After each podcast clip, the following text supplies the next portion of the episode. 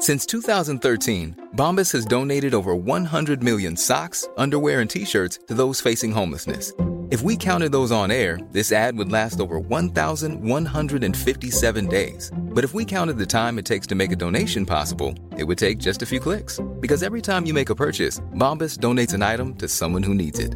Go to bombas.com/ACAST and use code ACAST for 20% off your first purchase. That's bombas.com/ACAST, code ACAST. Mother's Day is around the corner. Find the perfect gift for the mom in your life with a stunning piece of jewelry from Blue Nile. From timeless pearls to dazzling gemstones, Blue Nile has something she'll adore. Need it fast? Most items can ship overnight. Plus, enjoy guaranteed free shipping and returns. Don't miss our special Mother's Day deals. Save big on the season's most beautiful trends. For a limited time, get up to 50% off by going to BlueNile.com. That's BlueNile.com. Då hälsar vi hjärtligt välkomna till ett nytt avsnitt av Släpp sargen, er hockeypodd i eten, eller vad fan man nu säger. Robin, ute ur din karantän nere i Schweiz, har jag förstått saken rätt? Ja, det stämmer, jag är frisläppt. Jag är en fri man sedan klockan 12 i natt då, men jag tog mig inte ut förrän i morse. Men ja, jag är fri, nu är jag lös igen. Men det har varit en veckas total isolering, eller? Ja, 8-9 dagar tror jag att det blev. Det är lite olika det där. Det är ju upp till kantonerna då, distriktsläkarna som bestämmer lite hur länge man ska sitta och sådär. I somras hamnade jag på 10 dagars och den här gången slutade jag på 8 tror jag. Så att, jag har varit instängd. Jag har inte fått gått ut och självklart mer än på min baksida. Inga slänga sopor, inget sånt där. Så att jag har haft lite egen tid om man säger så. Ja. Vad har du gjort? Jag har inte gjort så mycket. Av någon skum anledning, men timmarna går ta mig fan. Men jag lärde mig väl lite från sist att det kan vara fördel att försöka hålla lite rutiner och scheman. Så att jag har försökt att gått upp, tagit en java, tagit en promenad där på min baksida och... får man ta lite på uppstuds på något sätt. Precis. Men nu brakar hockeylivet i Schweiz igång igen då så att säga. Ja, tanken är att vi fortsätter spela så här. Sen precis som vanligt, eller ja, precis som överallt i världen så kan man inte planera längre än tills imorgon då. Så att som det ser ut nu så spelar vi nästa match på lördag. Ja, men kul! Då hoppas vi att det går åt rätt håll där och så brakar vi igång det här. Ja, men det gör vi.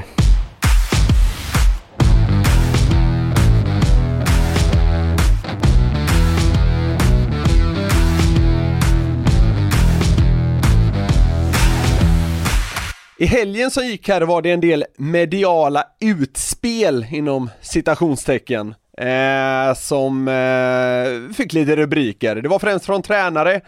Peter Andersson var nöjd efter 0-4 i Häcken efter första perioden. Sam Hallam kallade sitt lag för ett gäng filmare och lämnade intervjun. Och Bert Robertson tyckte att han blivit förnedrad av journalister. Och var väl inte så där nöjd i största allmänhet. Jag tänkte vi skulle snacka lite media, Figge.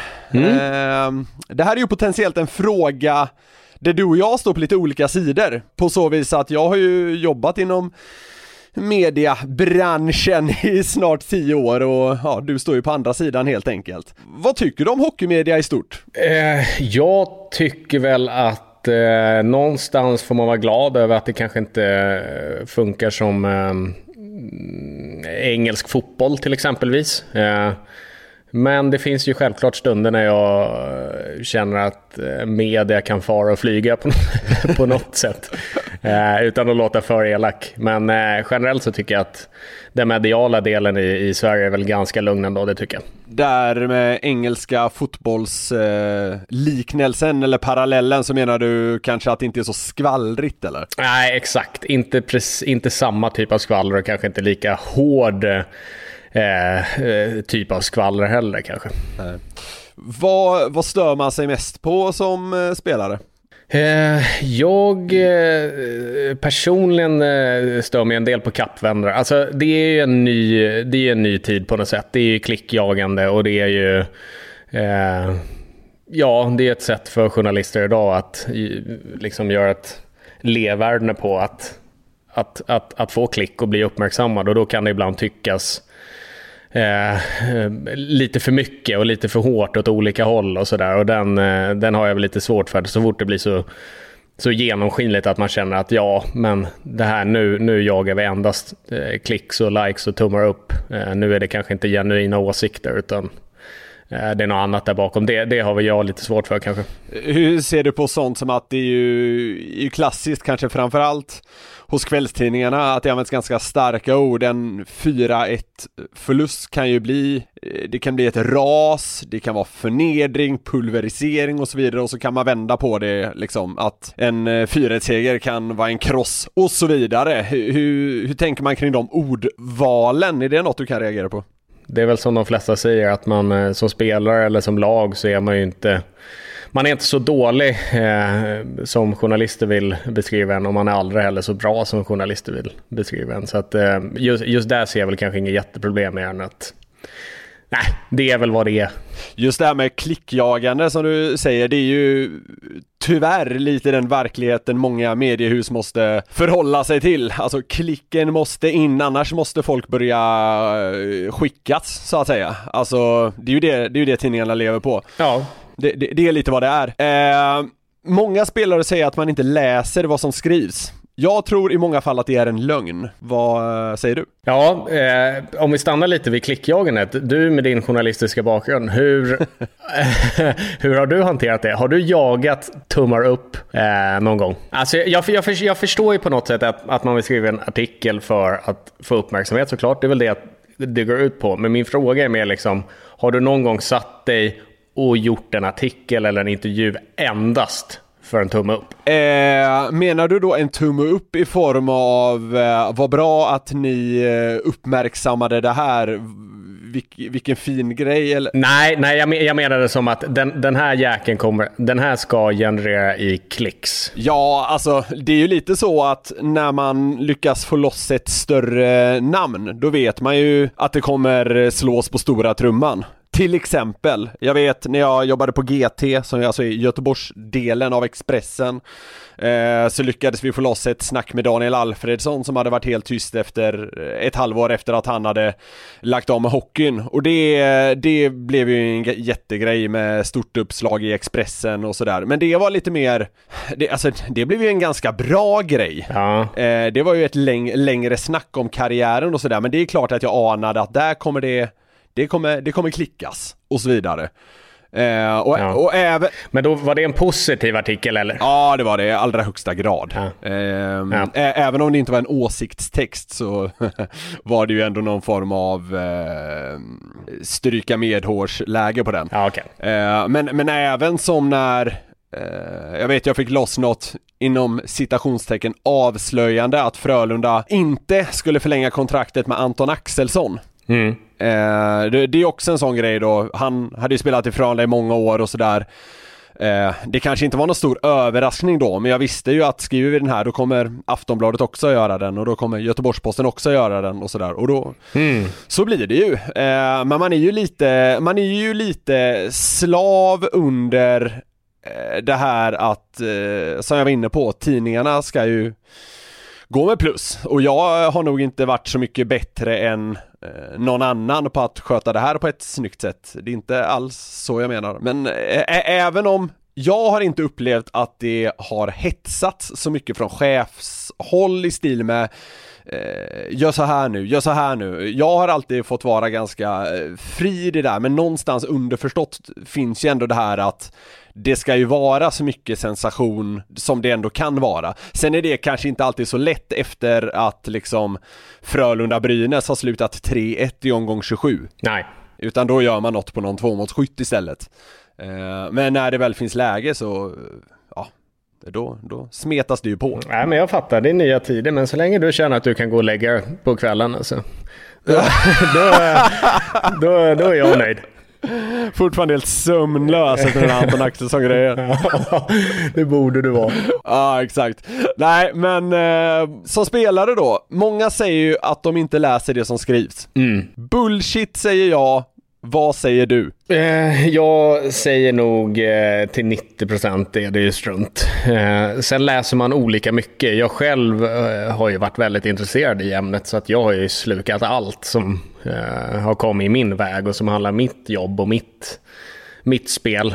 Sen finns det säkert spelare som nöjer sig med att scrolla igenom en nyhetssida, men självklart läser man. Tidigare här nämnde du kappvändare. det är ju mer, upplever jag det som i alla fall, i åsiktstexterna, alltså typ krönikerna som sånt lyser igenom. Landar det någonstans i att du tycker att hockeykrönikörer inte är kunniga nog, eller är det mer att de är för mycket slavar under vad tidningarna vill uppnå? Nej, men jag tycker väl att kanske det börjar väl bli lite bättre där tycker jag, med nytt folk som kommer in, men det finns ju fortfarande några hedenhösare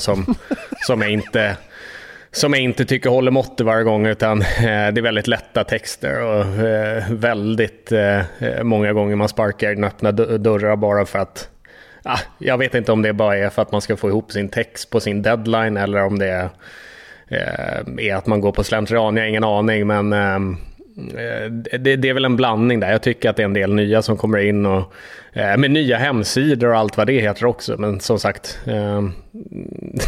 det finns ett gäng kvar där som fortfarande skriver lite gammaldags, kan jag tycka. Man kanske inte ska dra alla sajter över en kam här, och det gäller både i positiv och negativ bemärkelse, men många av de här lite mer nischade sajterna tycker jag ofta går lite mer på djupet än vad de kanske stora drakarna gör, där jag många gånger upplever att det exempelvis är väldigt, väldigt, väldigt resultatfixerat. Det kan jag även tycka att Seymour som ju sänder till exempel SHL då, att de går lite väl hårt på det emellanåt också, att liksom vinner ett lag med 3-1, man avgör i tom bur, då behöver det nödvändigtvis inte vara en insats där det laget har varit bättre. Nej. Förstår du jag menar? Att 2 raka segrar tycker jag man kan ta på dels lite flyt, men lite tillfälligheter. Det kommer att ske, men då är det väl många aktörer, upplever jag, är ganska snabba på att men främst titta på resultatet och inte så mycket prestation. Ja, det är möjligt att det är så. Sen handlar det ju om att vinna i slutändan, så det finns väl en anledning till att man ser ett resultat också. Det handlar om att vinna. Men många gånger tycker jag liksom det blir bara resultat. Ja, men jag tycker att det var intressant det där som med liksom att vissa sidor då som är mer nischade på någonting. Alltså det kan ju vara så pass enkelt att dessa små sidor då, inom citationstecken, behöver liksom gå lite mer på djupet och kanske göra ett mer gediget jobb. Kollar vi på the big guns så kanske inte det behövs, utan det räcker för dem att skriva ner resultat och sparka in någon öppen dörr där, så att det kan ju vara så enkelt. Absolut. Älskar de här öppna dörrarna som sparkas in. Vad brukar det oftast handla om? Eller? För mig tycker jag att det är ett ämne som redan har tagits upp, som har gåtts igenom flertalet gånger, och man kommer in på liksom, man kör samma resa 5 gånger, vilket andra redan har gjort, eller som i det här fallet skrev vi om innan. Alternativt att det är någonting som är väldigt enkelt och någonting som alltså en tydlig händelse, till exempel i en match där alla ser vad som har hänt och alla vet vad efterspelet kommer vara, och likförbannat så väl man gör en artikel eller skriver en krönika om det. Ibland måste man ju det, självklart, men ibland så kan jag tycka att det lyser igenom lite på grund av sättet man skriver den på. Förstår du menar, och kan köpa det. Även om jag varit på andra sidan, jag har nog slått in en och annan öppen dörr myself. Men som sagt, man styr inte helt över det själv heller som reporter. På tal om att vara reporter, när man jobbar nära ett lag, det brukar ändå vara så det är för de flesta som jobbar inom hockeymedia, så är det ofta en balans det här mellan att fjäska, inte ett jättebra ord, men om vi sätter fjäska inom citationstecken då, och att då kunna göra sitt jobb i att vara kritisk och granskande. Hur upplever du att... Istället för supporteraktig, är det där någonstans du vill komma? Ja, men exakt. Ja, supporteraktig / fjäskande. Ja. De två står ändå ganska nära varandra. Och sen, man ska ju liksom såklart vara neutral. Men hur upplever du att svenska hockeyreportrar är när det kommer just till det här? Alltså att egentligen sköta sitt jobb och att inte vara en supporter. Ja, men jag tycker nog att det är ganska bra nivå. Jag tycker att de flesta... Alltså, vi ska inte vara för hårda här mot journalistkåren. Det tycker jag inte. För att som jag sa i starten, att jag tycker att svensk journalistik, sport... Eller ja, ishockeyjournalistik är helt okej ändå. Men ja, det kan väl hända vissa gånger då att man kan kanske läsa i en artikel vart en reporter kommer ifrån eller vart han har sitt huvudkontor. Men överlag så där så tycker jag ändå att de flesta kan hålla en bra nivå och verkligen kunna vara neutrala i ämnet. Det får jag ändå säga. Och även då i förhållningssättet till er spelare, eller? För jag menar kanske även relationen man har utanför artiklarna, om du förstår vad jag menar. Ja, nej men precis. Jag tänkte precis säga det. Det som händer är att alltså de reportrarna eller tidningarna som är stationerade i din stad har du ofta en bättre relation med. Ja. Bättre ska jag väl inte säga, men alltså du är mer när, alltså det är ju nästan en kollega på ett sätt, även fast man kanske ibland står på olika sidor. Så att hur mycket fjäsk det vet jag väl inte, men däremot så sitter man ju kanske tajtare med dem som är i ens egna stad, så är det. Ja. För det är ju, jag har ju själv jobbat så, alltså jag håller på Frölunda och jag har jobbat på 2 olika Göteborgstidningar och där då jobbat med Frölunda och då är det ju liksom så här att det blir mycket mer lättjobbat om man har en god relation med klubbledare, tränare, spelare. Då blir det liksom lite mer smooth. Mm. Men man gör ju inte ett lika bra jobb om man ska trippa på tå och bara, vad säger man, kamma med hårs, stryka med hårs. Så det där kan vara en jäkla svår balans egentligen. Nej, det tror jag. Det där går ju båda vägar, så där känner man ju som spelare också att du vill ju ha en god relation med en journalist. Alltså hela den här journalist versus idrottsutövare handlar ju om att ge och ta. Mm. Det har man ju lärt sig med tiden att är jag ett svin? Ja, nej, men då kanske inte jag kan räkna med så himla positiva texter. Liksom. Bjuder jag kanske till lite extra och har en god relation med många av dem, så kan det nog hända att det skrivs lite gladare toner om en själv. Så är det ju. Ja, men så fungerar det nog lite, även om det inte är uttalat, eller vad man ska säga. Nej, det ska det väl inte vara, för att det är väl ingen kanske på en redaktion av en stor tidning som kanske vill att det ska komma ut heller kanske. Just det här också med att jobba nära ett lag. Jag tror ju att 9 av 10 personer som jobbar med hockeyjournalistik och som verkligen är intresserade av ämnet och inte bara ser det som ett jobb, de har också ett favoritlag.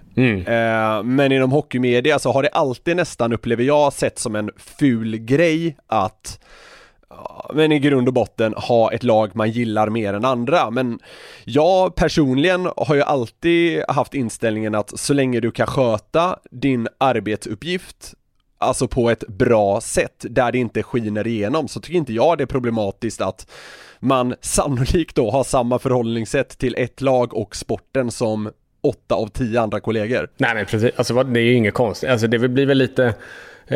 jämför man med en politiker så tycker man ju inte att han ska heja på något lag heller, men alltså, nej, men, ja. Jag vet inte, jag tycker väl att det blir kanske... Det finns en verklighet också. Ja, nej men exakt, alltså, det blir nästan töntigt att liksom försöka gömma sig bakom något sånt, men så länge, precis som du säger, så länge man kan sköta sitt jobb, även då med sitt favoritlag, så är det inga problem alls. Jag tycker faktiskt inte det heller. Inför varje säsong så kommer det ut så kallade hockeybiblar. Det brukar väl vara Sportbladet och Expressen som släpper varsin. Det finns säkert någon mer. En klassiker i de här är ju betygen. En spelare får 1-5 på hur bra han är. Hur stor grej är det här? För det har jag ändå hört att det surras en hel del om inom lagen. Ja, alltså först och främst, jag måste ändå berätta. När jag satt här för ungefär kanske... Nej, det måste varit lite mer än ett år sedan. Inför förra säsongen, då hade jag faktiskt... ganska långt gångna planer på att göra en liknande sak fast med journalister och skribenter och hockey-tv-personligheter. Och jag kom så långt faktiskt att jag har ett dokument nedskrivet på datan där jag faktiskt har satt mina plus och mina minus och korta kommentarer hela den. Men sen av någon anledning så stannade halvvägs där. Jag vet inte, jag var väl tvungen att spela hockey eller någonting också. Så att, men det är ett projekt som jag helt klart har. Så att någon gång i framtiden så kan jag nästan lova att det kommer komma ut en liten Figge-bilaga där jag kanske slänger ut plus och minus till svenska hockeyjournalistkåren. Det kan jag nästan lova. Figges media-hockeybibel. Ja, nej, men, någonting i den stilen. Men just det, ja, om plusbetygen och sådär. Jag vet inte om det är så... Alltså, jag skulle gissa att NHL-spelarna kanske har lite skönare diskussioner om när de har blivit betygsatta på tv-spel till exempel. Ja, just det. Där tror jag att de kan ha ett jävligt... skönt samtalsämne i omklädningsrummet. I svenska omklädningsrum så jag vet väl inte hur... Nej, man har inte snackat om det så mycket. Det är väl möjligt att man kanske har ordat lite om det någon gång, men inte något överdrivet sådär. Så du har aldrig slått upp en hockeybilaga och gått i taket när du bara får 2 av 5? Ja, men fan, jag har ju bara haft 3 genom hela livet, så det, jag vet ju. Det är liksom lagom. Du känns faktiskt inte... som en klassisk 3. Ja, nej, men det är så här man säger för upp. Han är inte så bra, men han är ju inte så jävla dålig heller. Släng in en 3 på honom. Så här, det blir 22 poäng per säsong. Ja, han är en vit t-shirt, han funkar med allt. 3 poäng.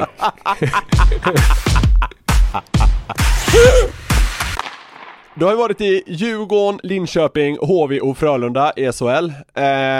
Märker man av ett varierande mediatryck beroende på vad man spelar? Det har väl skilts lite, men mängden tror jag nästan är densamma. Det känns som att de gånger jag har varit i en mindre stad, om vi tar till exempel Jönköping, Linköping eller Bridgeport, då har man ofta sina lokala som alltid är där.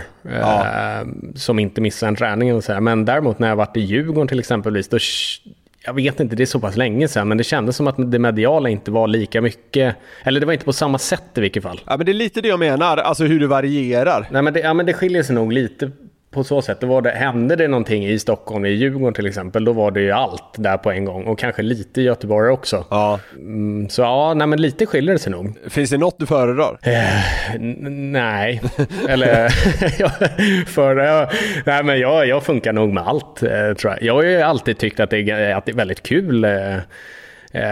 just den här journalistdelen och besvara frågor. Självklart har det funnits stunder när man är väldigt mätt på det, men överlag så har jag inte haft något problem med det sådär faktiskt. För det har man ju också upplevt under åren, speciellt då när man har jobbat med det här, vilket jag har gjort en del, att det känns verkligen som att en del spelare, de kan nästan tycka det är en lite kul grej när man antingen kommer fram eller ringer upp, medan vissa spelare är dels skitsvår att få tag i och det inleds alltid med en suck. Mm. Kan du känna igen dig i det också, att i ett omklädningsrum så är det väldigt varierande hur man förhåller sig till media? Ja, alltså jag själv kan ju känna igen mig i det först och främst. Alltså jag kan ju känna, det är lite kanske vart du står just för tillfället. Är det så att du har behövt att svara på samma fråga 1000 gånger? Nej, men då är det inget kul. Eller om det har varit väldigt mycket media, då man blir mätt, man blir less på det. Man pallar liksom till slut inte. Men jag kan ju lika väl känna att det är skitkul att slänga några ord med men någon journalist som kanske har väntat efter en match och kanske har lite roligare infallsvinklar och sådär.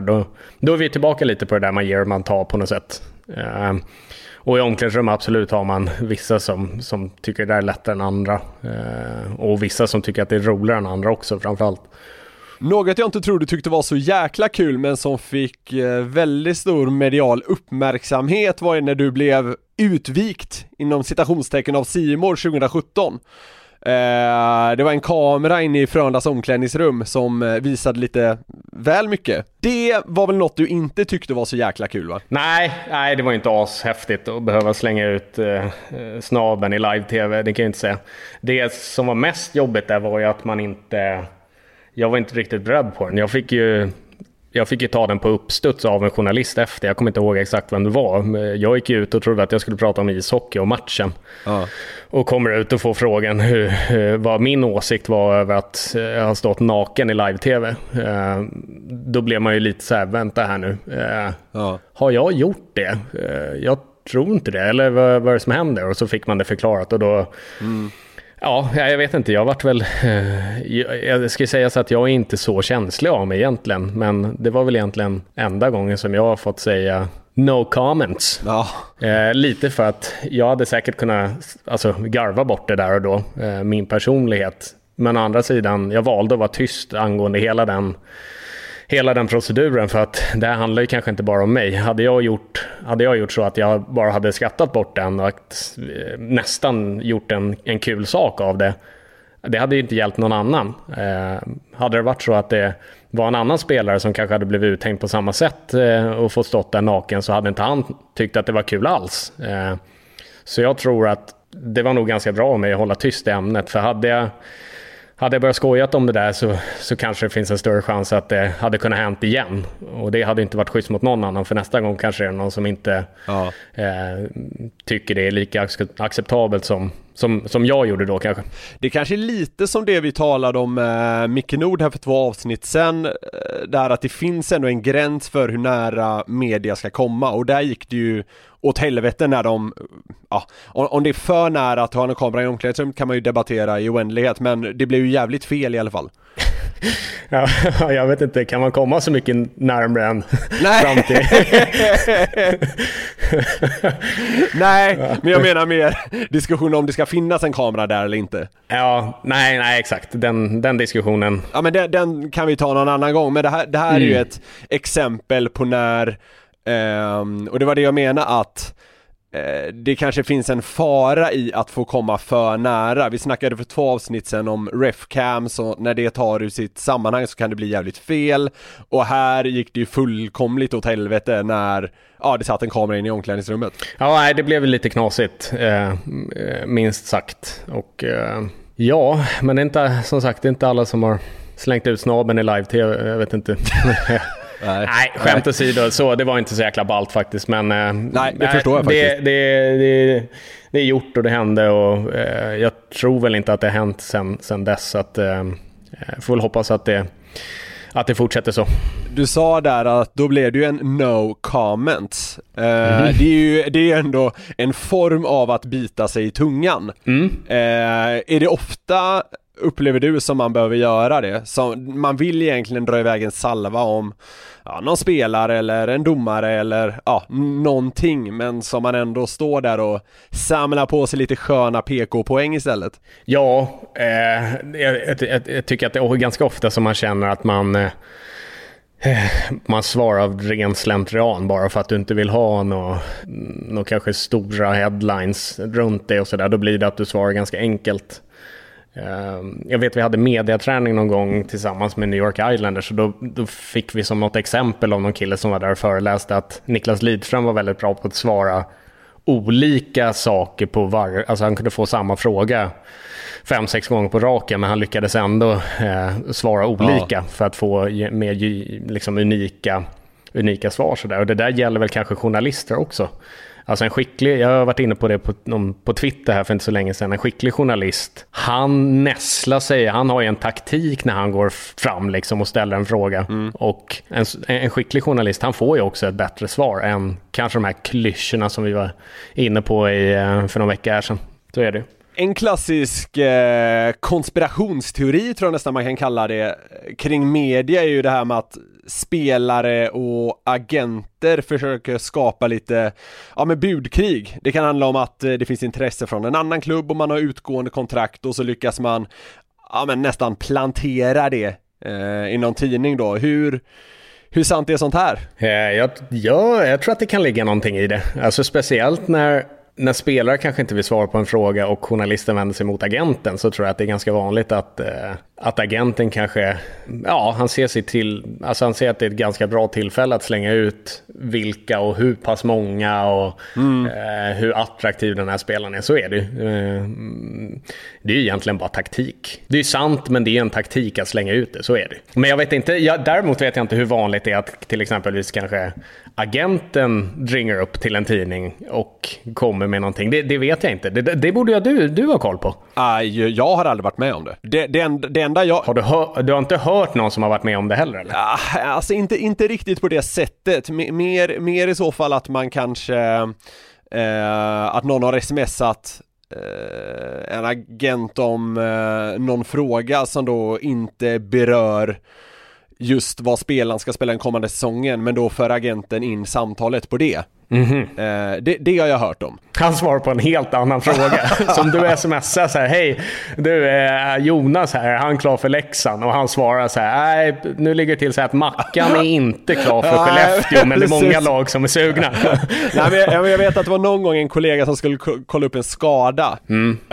Och så var det rätt tajt med tid och fick inget svar från klubben eller spelaren. Så då blev det ett sms till agenten. Och jag vet att det mynnade ut i ett samtal och en vinkel om hur stort intresset var från andra klubbar den kommande säsongen.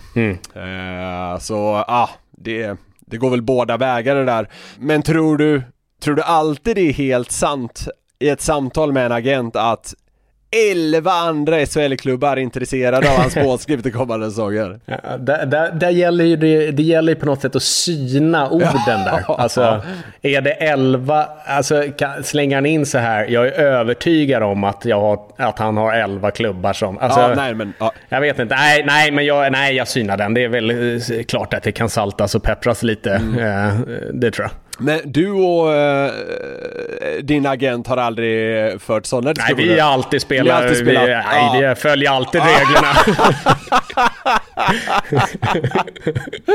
Planteras inget där. Nej. Gud, nej. Vad tar du mig för människa? Fan. Det ska bli gött om 2 månader och läsa att Robin Figge har 12 SHL-klubbar efter sig. 12 NHL-klubbar efter sig. Nu när du spelar utomlands då, och du har ju dessutom varit en vända i Nordamerika. 2 vändor har du varit i Nordamerika. Vilka är de största skillnaderna mellan svensk och nordamerikansk media, upplever du?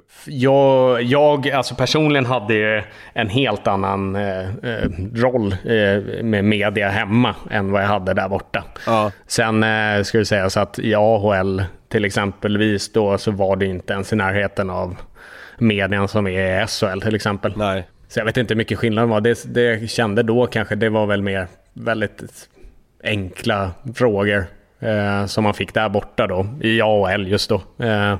Sverige, då kunde det vara lite klurigare ibland och säkert lite mer intressant för läsare eller lyssnare. Nu i Schweiz då?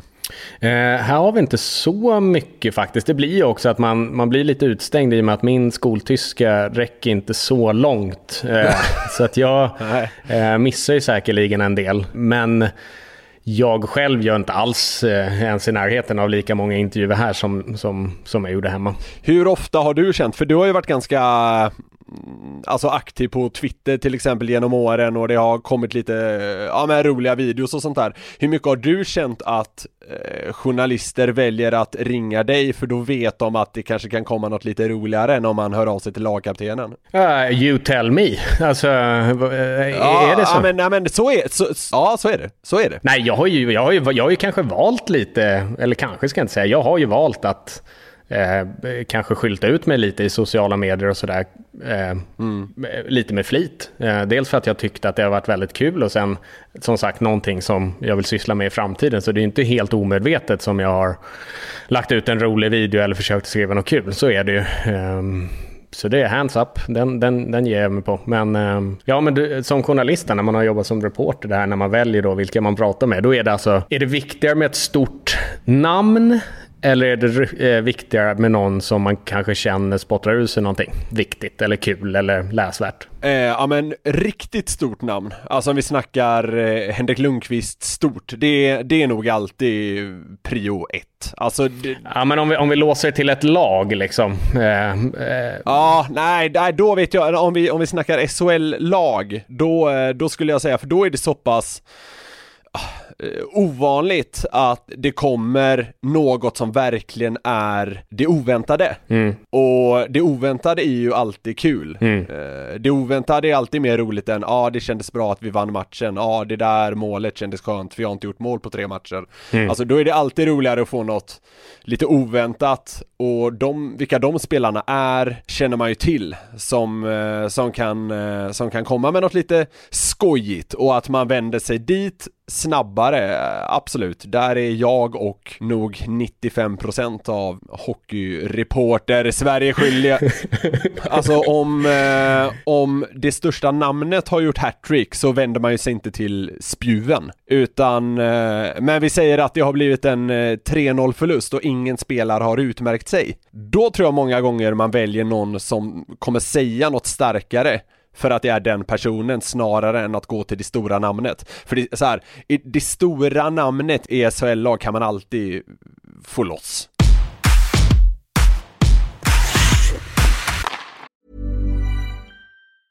When you're ready to pop the question, the last thing you want to do is second guess the ring. At BlueNile.com you can design a one-of-a-kind ring with the ease and convenience of shopping online. Choose your diamond and setting. When you find the one, you'll get it delivered right to your door. Go to BlueNile.com and use promo code LISTEN to get $50 off your purchase of $500 or more. That's code LISTEN at BlueNile.com for $50 off your purchase. BlueNile.com, code LISTEN. I'm Sandra, and I'm just the professional your small business was looking for. But you didn't hire me because you didn't use LinkedIn Jobs. LinkedIn has professionals you can't find anywhere else, including those who aren't actively looking for a new job, but might be open to the perfect role, like me. In a given month, over 70% of LinkedIn users don't visit other leading job sites. So if you're not looking on LinkedIn, you'll miss out on great candidates, like Sandra. Start hiring professionals like a professional. Post your free job on linkedin.com/people today. Vi ska ju ha med en scout här, en legendarisk sådan senare i podcasten. Vad tänker du på när jag säger scouter, Robin?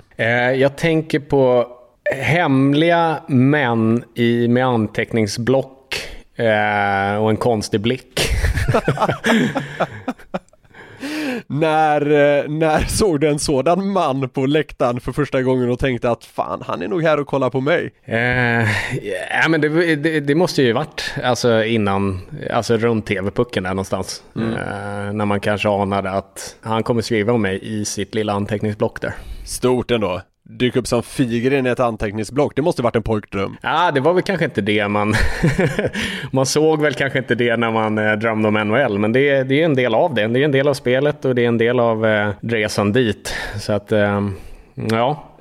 Man blir ju scoutad i olika steg. Det ska jag se in på hockeygymnasium och sen är det NHL, och även i vuxen ålder kan man ju naturligtvis bli uppkollad. Som spelare, vad har man för förhållningssätt till scouter, skulle du säga? Jag vet inte om man har så mycket innan, om man tar då NHL-draften till exempel. Då har man inte något förhållande alls nästan, utan det är mer att du gör intervjuer med scouter och kanske slänger några glosor lite här och var. Däremot när du har blivit vald då, som i det fallet, så då har du ju en tätare kontakt med din scout. Så är det. Som scout, alltså en del av den uppgiften är ju att hitta spelare som man sätter lite framtidstro till. Mm. Så är det ju. Är det inte som spelare rövslickarläge så det sjunger om det i alla fall när man träffar dem? Det är det väl på ett sätt. Alltså du vill, som människa vill man ju alltid vara omtyckt, och du försöker väl jobba lite därefter att passa in, och kanske jag tror det är aldrig så att man ljuger om någonting eller så där, men du kanske trycker på vissa sidor som som du kanske anar att de kanske gillar hos dig eller sådär. Så att rövslick, intressant ordval, men jag förstår vad du menar. Men ja, det är något hårt. Ja, nej men exakt. Nej, men det är väl klart att du vill bli omtyckt. Och du vill ju inte måla upp dig själv som en idiot, så att du försöker väl göra det så anpassningsbar som möjligt, skulle jag säga. Det känns ju som att scouter är ett lite speciellt släkte. Det är i alla fall den bilden jag har fått av dem. De sitter och gömmer sig där på läktarna, och det är väl U16-matcher i Tyringe, och det är matcher i slovakiska andra ligor och så vidare. Vad tänker du kring det här livet som de verkar leva? Jag tänker nog att det finns både ganska goda stunder. Alltså jag tänkte själv och typ få åka till Prag i kanske, ja vad är det? Det är någon turnering som spelas där i augusti eller vad är det? Det är nog ganska behagligt att kolla lite ishockey så där. Sen finns det ju kanske de där, ja jag vet inte, alltså åka till någon vitrysk förort någonstans i mörka november ja. Där liksom, över en helg. Nej, jag vet inte, det är väl... Jag kan tänka mig att det speglar faktiskt hockeylivet ganska mycket just med resandet och det där. Jag tror att man får ta det onda med det goda som scout. Ja, det finns något ändå om att sitta en regnig tisdag i en förort till Minsk. Jag kan ändå finna viss romantik i den bilden. Ja, jag kan ju inte det, så att du får sitta där själv. Under de här första avsnitten vi spelat in 6 till antalet så har det då och då kommit fram spår av guld, tycker jag, från dina lite över 2 år i Bridgeport, alltså New York Islanders farmarlag i AHL. Överlag, hur var den här tiden? Den var både tuff och väldigt kul. Den var tuff på så sätt att jag vet inte, man var väl ung och hade drömmar om att hamna i NHL, och man kommer dit och blev kvävd på de drömmarna ganska tidigt. Och i den åldern så lever du ju ganska mycket för hockeyn, eller det speglar ju det vanliga livet väldigt mycket, så att det var ju tungt på så sätt att inte spela så mycket som du kanske hade hoppats på, inte spela så bra som du kanske ville, mycket resande, många matcher, sliter liga överlag då. Men de positiva delarna är ju att fick ju se en annan kultur liksom, minst sagt. Du fick leva ett annat liv och fick uppleva och se en del också. Så att det var både onda och goda ting, skulle jag väl säga, med att spela i den mytomspunna ligan AHL. Ja, precis. Det sägs ju om just AHL att det kan vara lite speciellt att spela där på så vis att alla spelar lite för sig själva, för målet för alla är ju att ta sig upp till NHL. Så är det ju. Hur märks det? Alltså det bör ju vara mer egoistiskt tänk helt enkelt. Ja, nej men det är klart att det är så. Och det är ett par stycken i varje lag som kanske är precis på gränsen på att ta en tröja i NHL.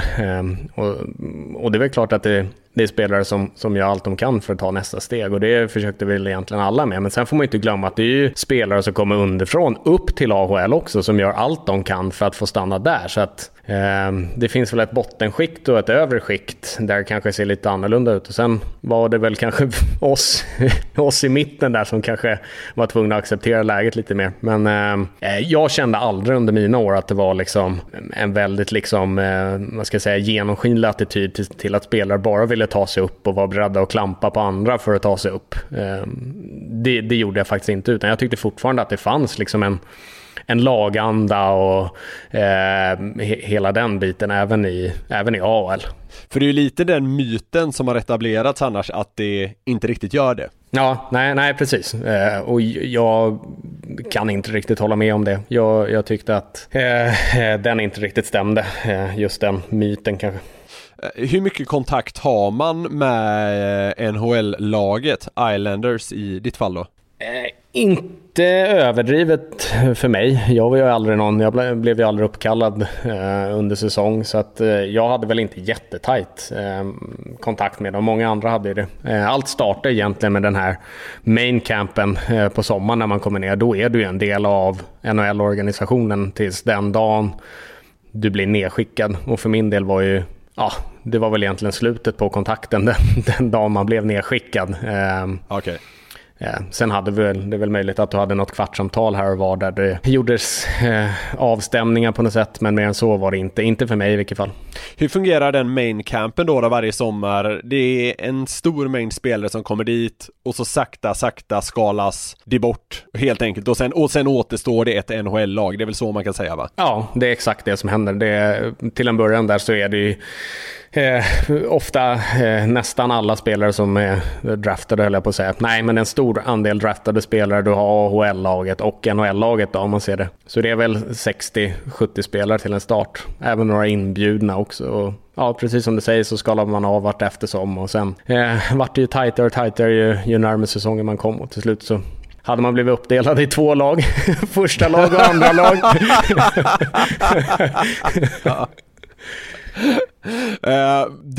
Du hintar här om att det var aldrig speciellt nära att du spelade i NHL då. Men det var väl heller det riktigt på väg ner i ECHL heller, va? Alltså, det fanns väl under min första hela säsong så fanns det, då satt jag en del på läktaren. Då jag vet inte hur långt ifrån jag var nedskickad då. Det var möjligt att det kanske var på tal, men överlag så var jag ju mest i AHL cementerad på något sätt. Jag vet att det fanns en tid under mitt andra år när Islanders hade sjukt mycket skador och det var att folk upplockade till höger och vänster. Jag tyckte att jag var ganska bra där ett tag, alltså stänkte ganska många och gjorde mål och poäng och tyckte att det gick jäkligt bra. Och sen kom det till ett läge där jag kände så här, men vänta här, nu borde det vara min tur. Ser man till det här så det är fan jag som ska packa och dra upp. Men då hade Islanders gjort så att de hade tagit upp ett par fighters före mig. Och när vi kom till den punkten, och jag vet inte, jag hade väl kanske, man vågade ju aldrig hoppas riktigt, men man kanske hade tänkt tanken i vilket fall. Då slutade det med att de tog upp ytterligare en fighter, så att där och då insåg väl jag att nej, om jag inte får chansen nu, då kommer jag inte få det heller. Så att jag drar till Östergötland och signar Linköping. Precis.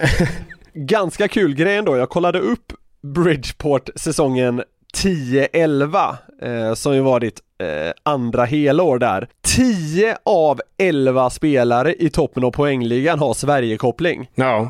Hur många tror du skulle kunna sätta därifrån? Ett gäng tror jag i vilket fall. Jag tror att det är... Ska jag nämna ett antal eller? Ja, men kör dem du bara kan ta på rak arm, så det är lite kul. Retrakshani, Jesse Johansson. Kan kasta in en slips där i Kevin Poolen. Ja, just det. Tony Romano. Stämmer. Nej, men fyll mig. David Ullström. Ja, dåligt. Usch, dåligt av mig. Ja, det trodde jag du skulle ha. Ja. Sen Jeremy Colliton. Jajamän. Justin Di Benedetto. Han gjorde väl ingen jättegrej, att spela i Örebro någon Mark säsong. Haddock måste varit där. Exakt. Ja. Och Dylan Rees. Ja. Nej, men du ser vilket gäng. Ha? Ja, precis. Det fanns någon mer här. Rob Heisey. Ja, just det. Tror jag. Han gjorde några matcher i Mora eller något i den stilen. Ja, det stämmer. Ja, men jäkla gäng alltså. Ja, vi var väl ett par gubbar den säsongen, har jag för mig. Vi var väl en 70 man. Ja. 70, ja. Det är faktiskt att ta i lite. 57. Ja, det är helt otroligt. Jag kommer ihåg den säsongen, och jag vet, jag pratade ganska mycket med Retrakshani och Mark Haddock om det också.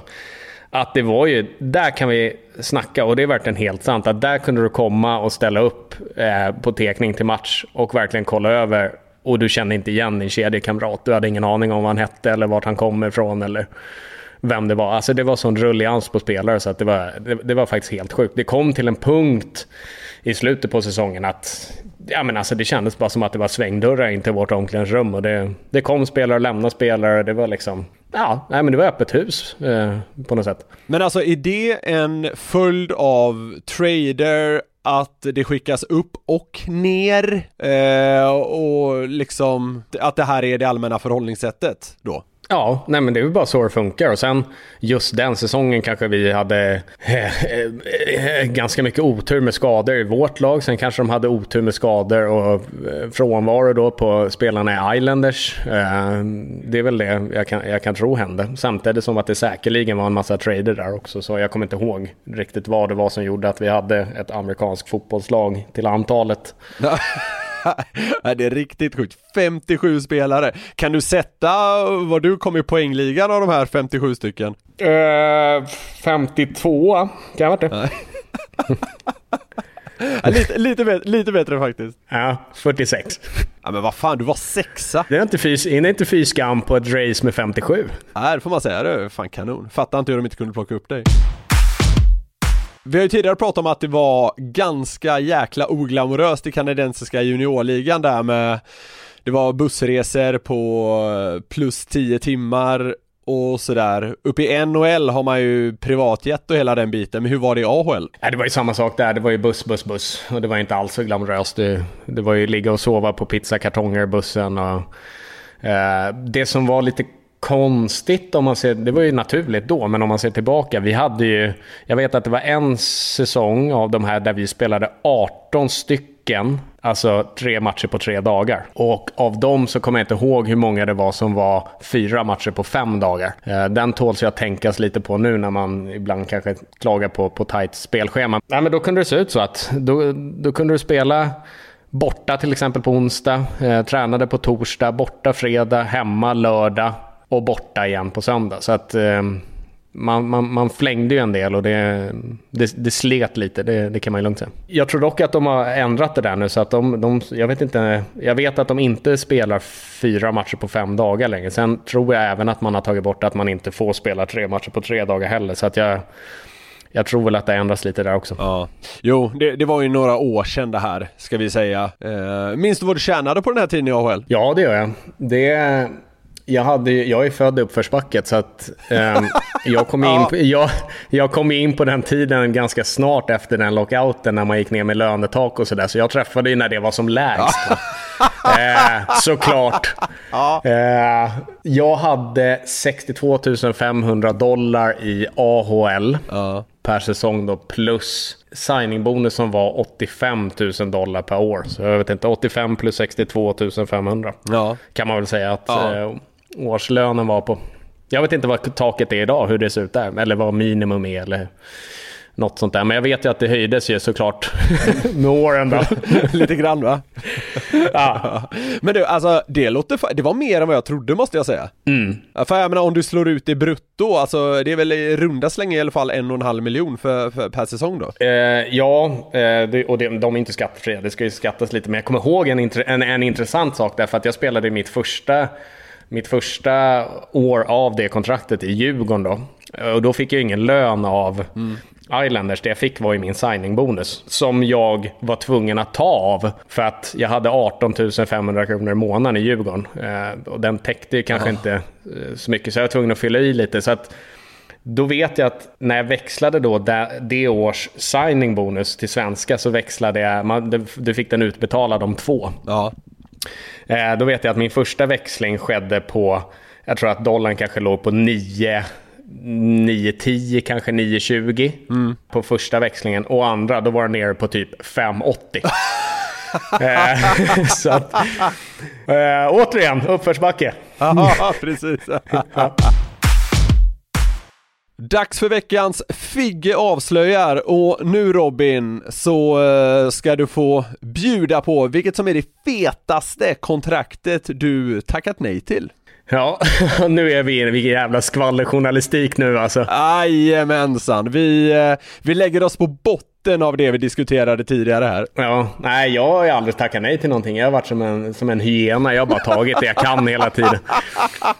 Nej, jag har nog aldrig haft något så här jag har haft ett KL-kontrakt med en start på 250 000 euro som jag inte gick vidare med, men utöver det är lite vad man har varit i livet och sådär också. Jag har väl kanske aldrig varit i en situation där jag har jagat jättemycket pengar eller liksom valt att gå vidare med något lag eller någon klubb som kanske skulle kunna betala lite mer och sådär, men nej, men det är väl det svaret jag har på din fråga.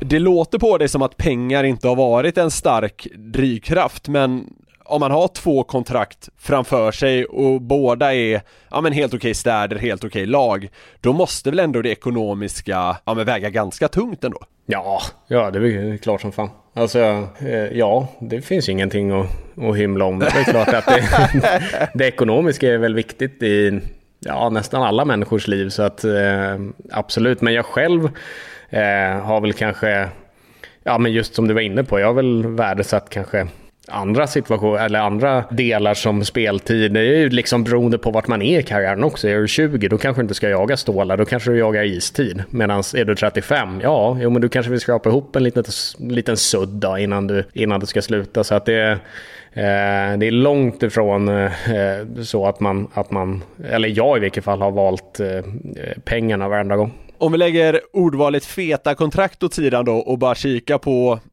du har ju som sagt varit i 4 olika SHL-klubbar. Har det någon gång i alla fall varit ett budkrig om att få din signering? Nej, det har det inte. Utan mina kontrakt har varit klara ganska tidiga. Och jag har inte hamnat i den situationen att det har blivit något budande sådär, utan för mig har det varit ganska klart liksom, när jag vet vilka lag som är intresserade så har jag oftast gått på ganska tidig magkänsla, och sen har det liksom stannat där ungefär. Så jag har inte hamnat i sådär liksom att jag har stått i mitten och folk har budat på mig. Den har jag inte varit i faktiskt. Det måste ju fan vara drömmen dock alltså. Ja. Wow. Det låter skönt, Robin, men också ganska osexigt måste jag säga. Jaha, vadå? Nej, men alltså, vill man inte vara den personen som står där i mitten och du får sms från agenten hela tiden? Nu är de uppe på det här, nu är de uppe på det här, nu är de uppe på det här. Ja, kanske. Det kanske är så. Jag vet inte, jag har ju varit så safe genom mina kontraktskrivningar sådär. Jag har ju, men som sagt, jag har gått på en linje och sen har jag fullföljt den ungefär. Men sen är det ju jäkligt intressant när du är i en situation att du har då utgående kontrakt och du vet att du ska börja signa liksom nästa år. Det är ett intressant läge för att fram tills att man har skrivit på, alltså på något sätt du äger ju frågan fram tills du skriver på, och fram tills dess så kan du spela ganska inom citationstecken kaxigt eller liksom hej och hå. Men sen när du sätter din signatur där, då är du helt plötsligt låst, och då blir du på något sätt en lilla i sammanhanget. Då är du ju låst till en arbetsgivare. Så att jag tycker alltid att kontraktsår är jäkligt spännande, och att sitta i de där förhandlingarna är ganska roliga och intressanta också. Hur mycket är man delaktig själv, eller är det bara agenten som sköter det? Nej, alltså ofta mina situationer har väl varit att man har pratat med tränaren man ska ha till exempel, om roll och lite speltid och sättet man ser på en som spelare och sådär. Och man har kanske dela med sig av sina egna tankar också, men just förhandlingen, vad som händer i kontraktet och den delen, det har man inte som spelare någonting, inte mot klubben i vilket fall, du har ju det mot agenten såklart, men alltså någonstans ska ju han göra skäl för sin lön också, va? Så att någonting får man lämna åt honom. Absolut. Han har varit chef för europeisk talangscouting hos anrika Detroit Red Wings i 30 år och har draftat världsstjärnor som Henrik Zetterberg, Niklas Kronwall, Thomas Holmström och Pavel Datsyuk. Den 55-åriga stockholmaren har dessutom utsetts till en av de 100 mäktigaste personerna inom nordamerikansk hockey och har hela 4 Stanley Cup-titlar på sin otroliga meritlista. Vi säger varmt välkommen till podden, talangscout Håkan Andersson. Tack, tack. Det är väl en ganska diger presentation får man väl säga, va? Ja. Du har gjort lite grejer genom din scoutkarriär. Ja, jag insåg att jag har jobbat över halva livet för Detroit. Ja. Det är nästan guldklockeläge när du väl signar ut där, va? Ja, precis. Ja. Du, hur är det att jobba som talangscout nu under en pandemi? Det är svårt. Det är mycket svårare att resa. Det går ju knappt att resa in i många länder här i Europa och ännu mindre i USA. Och sen har de just nu, det har du säkert sett, de ställde in all juniorhockey här förra veckan. Så att merparten av de spelare vi tittar på är ju J20, den här nationella serien. Så att det blir ju tufft. Några få har blivit utlånade till division 1-lag, men annars så, de tränar ju bara, så att det är svårt att få ut någonting av det. Liksom. Går det ens att göra sitt jobb sån här dag då? Som det ser ut nu, alltså om inte vi kan se dem spela något mer, då är jag ju tveksam till om det blir någon draft liksom. Jag gissar att grunden för draften, det är väl ändå de här CHL-ligorna i Kanada. De tre kanadenska juniorlingarna. Om de blir av, då tror jag det blir en draft. Men som det ser ut för oss här så är det ju jättekonstigt om det inte kommer igång sen i januari. Jag gissar att det blir ett jäkla körande, förutsatt att coronakurvan går ner. Så blir det mycket jobb för oss under våren. Går du att säga att du är liksom ofrivilligt ledig just nu då? Det är precis så det är. Ofrivilligt ledig ordet. Man hade velat sett mer hockey, men det går inte. Ja, jag förstår det. Kämpigt för alla på olika sätt där. Precis. Om vi räknar bort pandemin då, Håkan. Annars, hur ser en vanlig vecka ut för dig?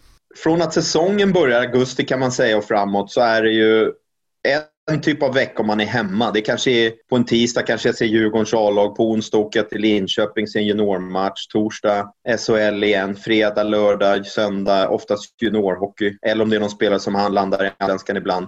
Sen är det något helt annat om man ska till bort till Ryssland så att säga. Då är det ju resor och tidszoner och man måste åka till Ryssland dagen innan för att man ska hinna vidare till matchen dagen efter. Som ligger någonstans ute i Sibirien liksom. Så det blir ju helt, det är ju andra världar verkligen. Hur ofta befinner du dig i liksom en vitrysk förort? Ja, just Vitryssland har inte rosa marknader vad gäller hockeyliga, men Ryssland, ja, Ryssland definitivt. Så att där händer det ju att Rangers såg en kille som heter Kravtsov här för något år sedan, en forward ganska tidigt första rundan. Han spelade ut i Tjeljabinsk som ligger i Sibirien då. Så där var man ju ett par gånger och sen var man och såg honom på andra platser också. Så att det har varit år när jag har varit inne i Ryssland 7-8 gånger från september till april. Ibland in 2-3 dagar, ibland 5-6 dagar. Så att det, och så lägger man till lite turneringar till det ibland och så att det kan vara, på så sätt är det väldigt udda. Man kan befinna sig i Sibirien på tisdagen, i Helsingfors på onsdagen, ner i Tyskland på torsdagen och hemma middag med familjen fredag liksom. Ja, speciellt liven då. Ja, det är det ju, verkligen. Men du verkar trivas med det. Ja, jag tycker fortfarande att det, och det har jag lovat mig själv, att om jag inte tycker att det är spännande, då vill jag ju inte vara borta från familjen så mycket som man är. Ja, så att jag trivs med det, men en del av att trivas med det också att man får den här ledigheten från maj till augusti är det ju väldigt lite hockey. Det är ju draften då som tar upp en 4-5 dagar. Men i övrigt så är det väldigt mycket ledigt där och utan det, jag hade inte köra så här 11 månader om året eller 11,5 liksom. Och 3 veckors semester, det hade inte varit så kul. Jag har själv rest runt ganska mycket och kollat hockey i Europa och sådär och tycker det är himla härligt att komma till de här lite mindre ställena. Men vilket är det värsta stället du aldrig skulle kunna åka till frivilligt för att se på ishockey? Ja, det är svårt att säga. Alltså, jag tycker Ryssland är häftigt. Alltså, nu för tiden finns det ju schyssta hotell överallt också. Jag har ju varit med om grejer, om man backar bandet 20-30 år, som folk inte tror är sanna. Liksom. Men idag finns det ju fina hotell överallt. Så man överlever ju. Men det är klart att det blir väl något sånt ställe just för att det är så jävla långt att åka. Alltså Ryssland, man har ju varit med om att man har flyger in till Moskva, sover på hotell där, flyger vidare, suttit och kuskar bil flera timmar efter man har landat i Sibirien. Och så blir killen skadad efter ett byte liksom. Och man bara känner, vad i helvete, det här är ju jobbigt liksom. Eller som förr i tiden då, det fanns inte, en gång så bodde jag på ett hotell där. Jag och Polan konstaterade ganska snabbt efter vi hade varit inne på respektive hotellrum att om inte vi ligger i samma säng under dubbla täcken så kommer vi nog inte överleva den här natten. Liksom. Så det var bara att klä på sig alla kläder vi hade ner under samma täcke i samma säng. Vi sov alltså på allvar med mössor och vantar på oss. Och det var stora isklumpar tjocka som Skogaholmslimper runt hela fönstret för att det läckte så jävligt liksom. Och vi käkade frukost fullt påklädda med handskar och mössor och rubbet liksom. Då kände du verkligen att du levde det glamorösa talangscoutlivet? Ja, precis. Som många tror, Madison Square Garden och liksom... Finns det fler sådana här sjuka upplevelser om man säger från back in the day då kanske? Ja, massor. Jag och vår vän Christer Rockström då, som jobbar för Montreal, vi skulle in och se Jarmer Jäger, det var ett av mina första år. Så då flög vi till Österrike och så tog vi en hyrbil där och så in i Tjecken och det var ju fortfarande kommunistiskt då. Så det var ju tunga gränskontroller. Alla som skulle in, de tror ju att vi smugglade grejer in liksom. Och sen alla som ska ut och undersöker dem i bilen skitnoga för då tror de att det är folk som ska försöka fly landet liksom, ligga i bagageluckan och grejer. Men just när vi körde genom Tjecken också, vi hade ju en ganska fin, vi hade en Golf kommer jag ihåg, en ganska fin bil och med bra sprutt i. Vi kände att vi ville hem snabbt och vi var absolut längst bort i Tjeckien. Vi var mindre än en timme från vitryska gränsen då, som ligger där borta. Men hur som helst så då körde vi ju genom 2 poliskontroller. De stod alltså med lampor och vinkade och vi bara swishade förbi dem och tänkte så här, hur fan ska det här gå när vi kommer till gränsen? Men det verkar inte som telefonerna funkar en gång där inne. För att vi kunde alltså åka över gränsen utan att något hände. Liksom. Alltså det finns mycket sånt där genom åren. Du var ju som alla såklart ett ganska oskrivet kort där i början av din talentscout-karriär, början av 90-talet. Men vem var första spelaren du gick liksom all in på inför dina chefer i Detroit? Det är en bra fråga. Jag började med att kolla på Jäger. Det var i 72 år. Han är ju född 72. Det var min första draft. Alltså, den sommaren valdes 72. Jag såg ju Jäger var fantastisk, men jag hade ju ingen hum om hur bra han var jämfört med andra spelare. Och jag hade heller ingen förmåga att trycka på liksom till mina chefer.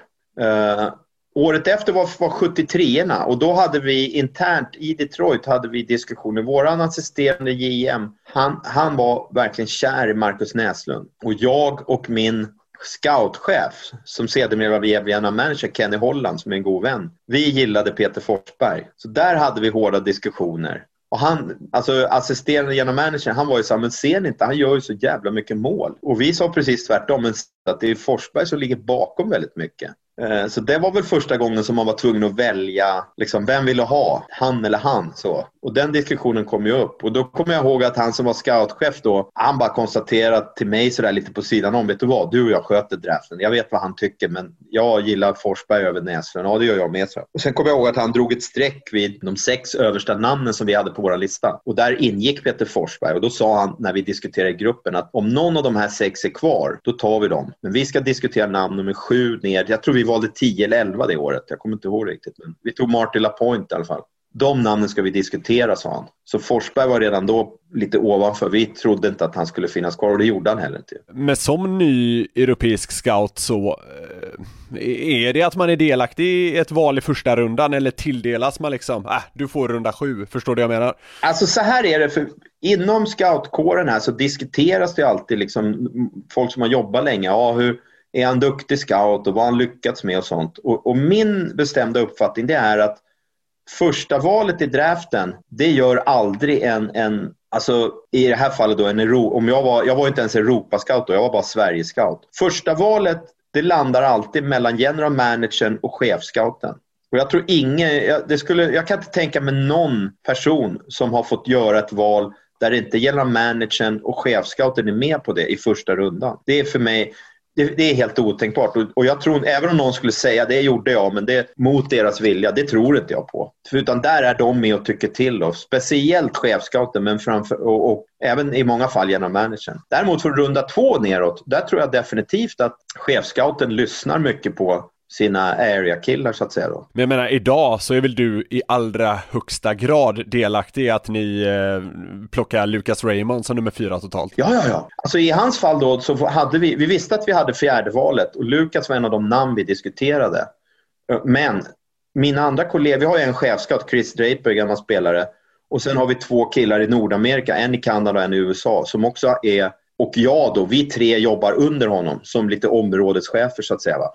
Och vi hade långa och många diskussioner och jag skulle säga att vi var till 99% allihopa, alla de 4 var överens om att det var Lucas Raymond som var det namnet, var namn nummer 4 på våran lista liksom. Och de 3 som gick innan, de var de 3 namnen vi hade ovanför Raymond. Men sen när man kom ner, sen hade vi ett tidigt val i andra rundan, lite mer diskussion, vi hade ett par val till i andra rundan, ännu mer diskussion.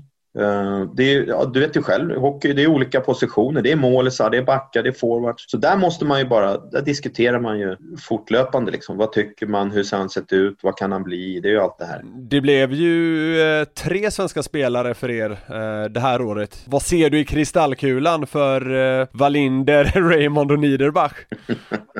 Raymond är ju i mina ögon en potentiell NHL-stjärna, det är ju inget snack om det.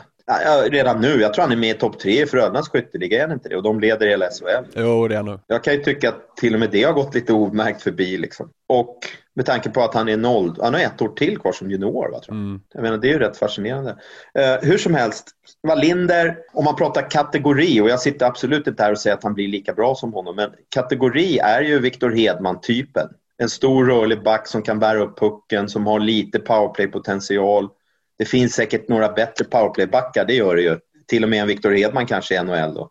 Några som gör lite mer poäng och sånt. Men just den här typen av allroundback, stor, rörlig, bra med pucken, behöver styrka, behöver lära sig lite mer spela def. Så han är ju en, vad ska man säga, fattigmanshetman liksom. Mm. Sen, alla de här spelarna man draftar det är helt oskrivet hur bra de blir. Valinder kanske bara blir 10% av Hedman, det vill säga han kan inte ens skaffa sin karriär borta i NHL. Eller så blir han 90% av Hedman och det blir fantastiskt liksom. Det får vi ju se. Det är upp till Valinder. Och det tredje namnet är Niederbach. I min värld är ju han en Lucas Raymond-liknande spelare. De är båda rightare, de är ungefär lika stora. De är båda, har definitivt sitt starkaste spel med pucken. Men båda är också bra på att spela utan puck för att de är så jäkla smarta. De läser spelet, de bryter passningar, de skäller tillbaks puckar. Så jag tycker att de är två liknande spelare. Så det är superspännande med alla de där tre namnen faktiskt. Du var lite inne på det där Håkan, att alla namn, bara för att de går tidigt i draften så är det inte en blivande superstjärna. Finns det något sånt draftval som du bär med dig, som du verkligen trodde så stenhårt på, men som idag bara är ett namn på ett papper, om du förstår det jag menar? Alltså stenhårt, vi har ju tagit ett par till från Europa. Vi tog ett par ryssar som jag var delaktig i. Vi tog en ryss som hette Jan Golubovski, superhärlig kille. Men det visade sig att han var bara en jättebebis liksom. Vi tog honom, på den tiden valde vi nästan alltid sent i draften, för vi var ju väldigt duktiga. Jag kommer inte ihåg, jag tog han 26, 22, någonting sånt. Rightare, fantastisk skridskåkare. Jag vet att jag var nere och kollade på träningen. Han spelade i CSKA, i arméklubben i Moskva. Och de hade så en mot en övningar. Och då startade forwarden från hörnan och så startade backen inifrån mål. Och många började ju genom att åka framåt, många backar. Och sen vände de så och åkte bakåt. Han startade bakåt och det fanns ingen forward som åkte ifrån han ändå. En jäkel åka griller alltså. Men han var bara en jättestor bebis. Så han var mycket mer intresserad av shoppa jeans, köpa stereoutrustningen. Vi tog över honom till Detroit. Så han hade ingen NHL-karriär att prata om alls alltså. Men när man först såg honom så tänkte man, wow, det här kan ju bli vad som helst liksom. Vi tog en annan stor back som heter Max Kuznetsov. Han gjorde väl en 150 match i alla fall i NHL, men han blev ju inte heller riktigt så bra som man trodde liksom. Annars har vi inte tagit så himla många första runder just från Europa så. Vi tog Anders Eriksson som blev en solid NHL-spelare, jag tror han gjorde säkert 500 matcher. Vi tog Niklas Kronwall som blev fantastisk, gjorde 1000 matcher och liksom i princip en all-star-spelare. Det enda jag tänker på ibland med Niklas Kronwall, det är om han inte hade lirat bakom Lidström, hur mycket mer känd hade han blivit liksom.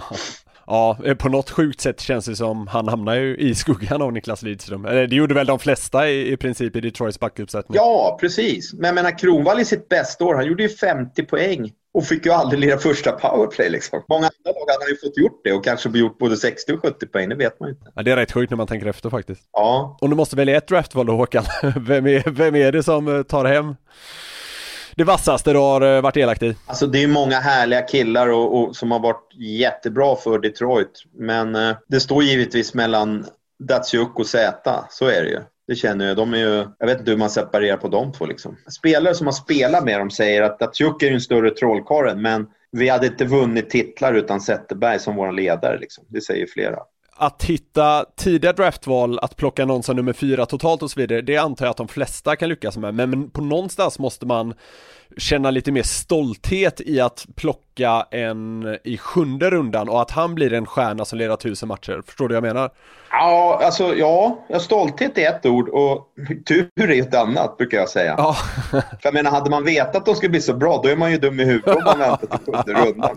Det är sant. Så det finns ju en turfaktor med det. Men å andra sidan kan man ju säga så här, det var ju ingen som gillade Henrik Zetterberg mer än vad jag gjorde. Då hade de ju tagit honom va? För det hade ju inte varit så svårt om man gillar någon att övertala att ta i 6:e rundan. Det är ju liksom, då börjar det bli ont om namn när man kommer neråt i rundorna i draften. Så att hade någon gillat honom hade de ju övertalat sin chef och ta honom. Så att på så sätt var det ju, det var jag som gillade honom mest liksom. Så det, jag håller med dig.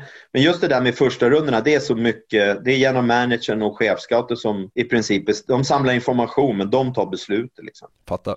Och det är ingen som kan gå emot det på något sätt. Vid vilken tidpunkt kände du att du hade blivit jäkligt bra på det här jobbet? För några timmar sedan. Jag känner så här, ärligt talat. Jag har tittat på det där själv. Man började, visste ingenting. Kände efter 3, 4, 5 år, fan jag är rätt snajdig på det här. hade några riktigt usla drafter efter det som fick en att tryckas ner långt ner i dojorna igen, när man kände att fan, jag har ju ingen koll alls. Det här är ju katastrof för fan. Går man tillbaka och tittar på vissa spelare man har varit, tror inte de ens varit nära NHL som man har valt liksom. Så att, och sen har väl sakta, jag skulle säga kanske att sista 10 åren har jag känt att jag tror jag vet vad jag letar efter och har ganska lätt, eller lätt är fel ord. När säsongen är över så är jag ganska bestämd på vilka jag gillar och inte. Sen är det ju fortfarande så att man går fel ibland. Det är helt ofrånkomligt i den här branschen. Så är det. Men idag är det lättare för mig kanske att vissa namn som är hypade, att jag känner att nej, jag gillar faktiskt inte honom. Och det har hänt lite så att man har faktiskt uttryckt lite oro för killar som har varit ganska hypade, och sen har det visat sig efterhand att de inte har blivit något. Så att jag känner mig säkrare i mina bedömningar nu. Men som sagt, det är ju en sån bransch att det är helt omöjligt att gå alla rätt liksom. Det är helt omöjligt. Det blir också ganska speciellt för en sån som dig då. Ni gör era bedömningar, ni kör draften, men sen tar det ofta ett par år innan ni egentligen får ett kvitto på om ni valde rätt eller inte. Verkligen. Och där är det ju det är det som är så himla bra med datorerna, för här där ligger ju en lista kvar från draften. Så det går ju att ta upp den 3 år senare. Och så vad i helvete tänkte jag när jag hade den här killen så här. Och tvärtom. Här nere på plats nummer 31 är en kille som faktiskt spelar NHL idag. Wow liksom. Så. Och det är väldigt bra för ödmjukheten att ta fram de där listorna. Men det måste vara ganska häftigt att följa egentligen. För du sätter ju på ett sätt avtryck framåt i tiden, om du förstår vad jag menar. Verkligen, ja. Det känns jättekul.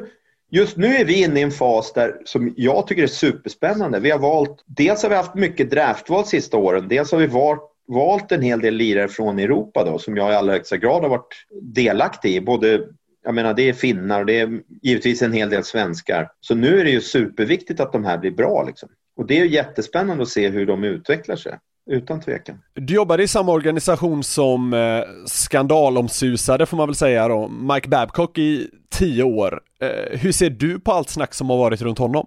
Alltså, det är inte så att inte jag tror på de spelare som jag har ju till och med hört Detroit-spelare som har uttryckt att han är så jävla hockeygalen, ska jag säga. Så att jag har ju hört spelare berätta för mig att vi har varit 9 dagar på roadtrip, och när vi landar dag 9 efter matchen vid midnatt, då vill han träna dag 10, fast det har varit, i schemat står det ledig dag, alla får vara med familjen. Då kan inte han fatta liksom, varför kan inte komma in och träna? Så att han har, och det är ju för att han vill vinna, han vill göra ett bra jobb, han är liksom, han är bara hockey.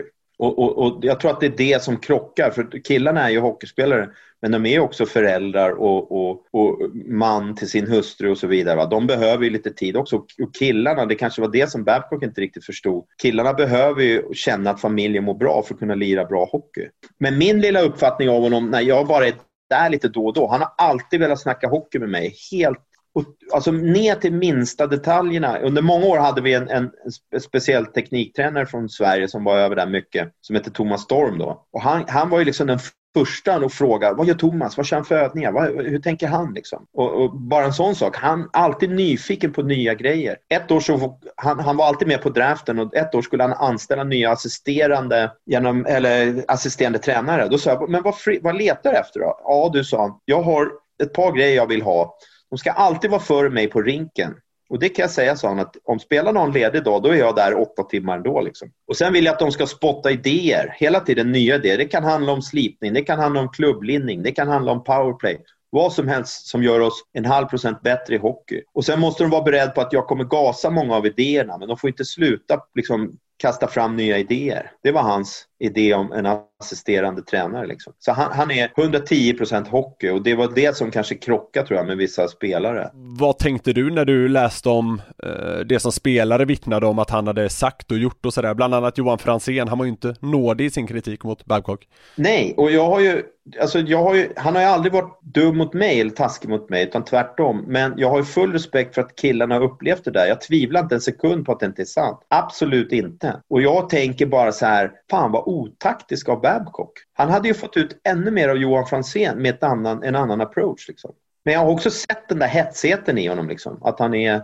han har svårt, alltså, de kallar det för people skills där borta.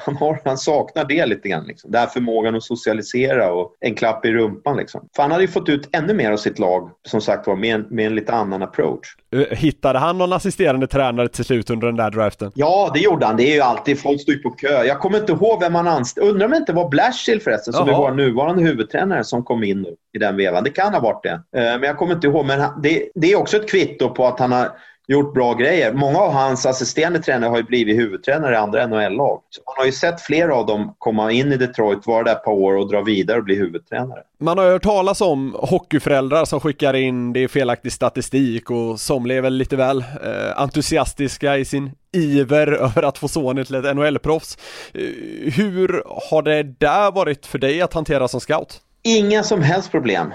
För det första så vet de ju, alltså här måste man skilja på spelaragenter och mig som scout då. Agenterna representerar ju spelaren. De får ju av vissa föräldrar väldigt ofta då, varför får inte min son spela? Varför får han så lite istid? Varför får inte han komma upp i A-laget? Bla bla bla. Och inte sällan är det väl föräldrarnas egna idéer, men ibland är det säkert spelaren som inte vågar fråga, som ber föräldrarna ringa till agenten, och så får agenten ringa till sportchefen eller tränaren då. Och fråga liksom, varför får inte han komma upp och hur tänker ni här? Jag har inga som helst problem, för det är ju så här, när vi väl draftar någon, jag försöker givetvis ta reda på bra och dåliga föräldrar. I min värld är ju bra föräldrar är ju peppande och kanske liksom bara, hörru, kämpa så gott du kan så kommer det bli bra. Och dåliga föräldrar är de som lägger sig i spel och, för det är nästan utan undantag. Det är klart det finns en och annan gammal spelare, men annars så har de ju ingen koll på hockey. Så de ska ju inte lägga sig i. De ska ju bara serva sin son med mat och sömn och skjuts liksom. Och så ska han få lära sig, kör hårt så kommer det bli bra liksom.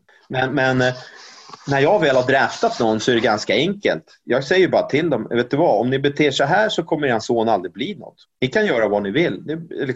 Han kommer aldrig gå hela vägen om det här fortsätter. Så ändå får ni lägga av med det, eller så får ni bara komma ihåg det jag sa om 2 år när tåget har gått liksom. Så jag har inga problem att hantera det på så sätt. Jag gör ju den här podden tillsammans med Robin Figren, och han vill gärna skicka med en fråga.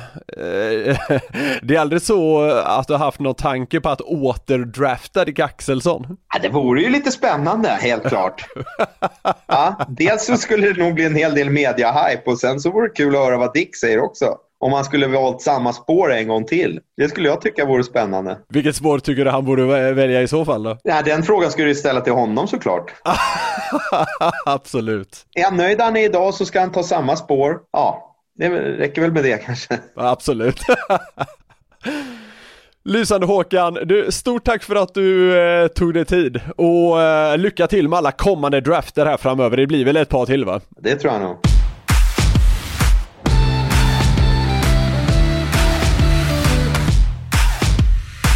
Hur tyckte du dagens avsnitt kändes? Men helt okej. Vi pratade om tidigare här med Simors kamera om till rum att jag kände mig, eller ja, jag var ju naken. Jag fick nog lov att känna mig lite naken i dagens skvallaravsnitt också. Kasta ut min lön och allt vad fan det är, men vad gör man inte? Ja, fan lönen, det är riktigt så långt ner lyckades jag, eller vi inte gräva, men vi har fått hintar i alla fall. Ja, du fick någonting att gå på i vilket fall, en skvallerbytta. Ja, skvallerpodden. Ja, just det. Ja, men det var i alla fall allt vi hade att bjuda på från det här glädjetåget i hockeyns tecken den här veckan. Robin, fan ta hand om dig under den kommande hockeyveckan, så önskar jag dig all lycka nu när du får vandra utanför din lägenhet igen. Ja, men vad snällt. Jag ska faktiskt gå ut och ta mig lite luft nu. Ja, men det gör du helt rätt i. Alla underbara lyssnare, puss och kram på er, så hörs vi igen om en vecka. Varje torsdag rullar Släpp sargen vidare. Ha det fint till nästa gång. Morsning, korsning. Där satt den, jag kände vecka 7. Det var bäst hittills. Ja, det tar sig alltså.